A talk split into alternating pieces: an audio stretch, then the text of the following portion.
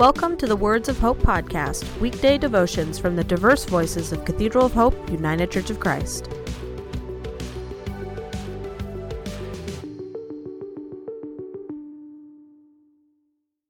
The devotion for today, Wednesday, August 19, was written by Dan Peeler and is narrated by Thomas Riggs.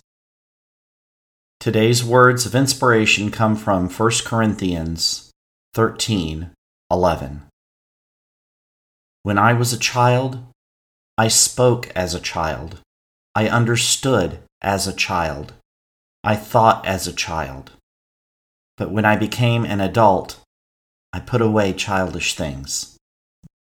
Hear today's words of hope. A few weeks ago, I decided in my isolation to have another look at some books which I enjoyed many years ago in my teenage years.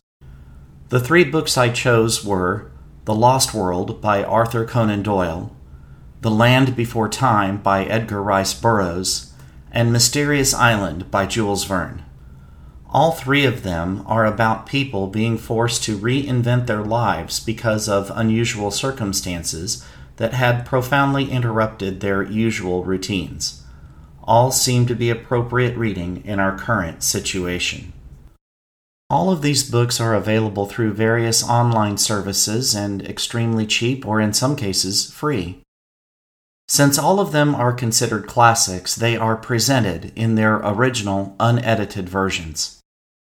As I delved deeper into each of them, I became aware that the versions I remember reading must have been edited because sections began to stand out as passages I was reading for the first time.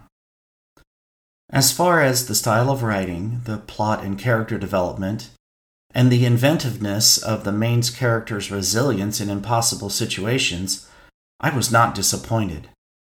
I was shocked, however, as to the casually routine attitudes each of these great authors stated about the unquestionable truth of white supremacy in this or in any other fantasy world. The habit we have in our era of retrofitting our current attitudes into another era is not unusual. And I considered that certainly a hundred years ago, people had very different views of their worlds. These were intelligent authors. One of them was the mind of Sherlock Holmes. Their ideas were progressive, and their literature has informed and influenced generations but they did not remotely live where we live today. The whole reading experience left me with a stack of questions, mainly about myself. When I was younger, did I just gloss over these parts of the books?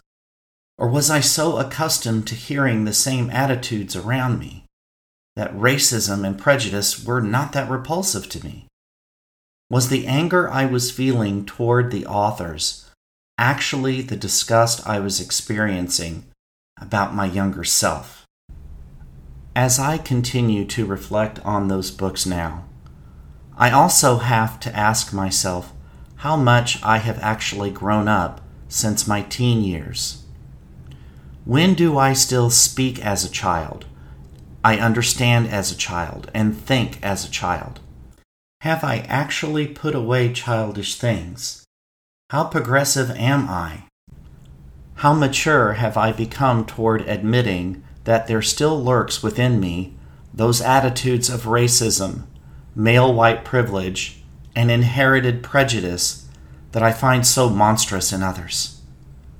My favorite old sci fi authors are still teaching me, but this time it's a completely different lesson. Let us pray. Teach us to scrupulously examine ourselves first before we ever presume to judge the shortcomings of others. Amen. The Words of Hope podcast and the Cathedral of Hope daily devotions are a ministry of Cathedral of Hope United Church of Christ. To support this ministry, please subscribe to and share this podcast, follow us on social media, and donate through our website at cathedralofhope.com/give.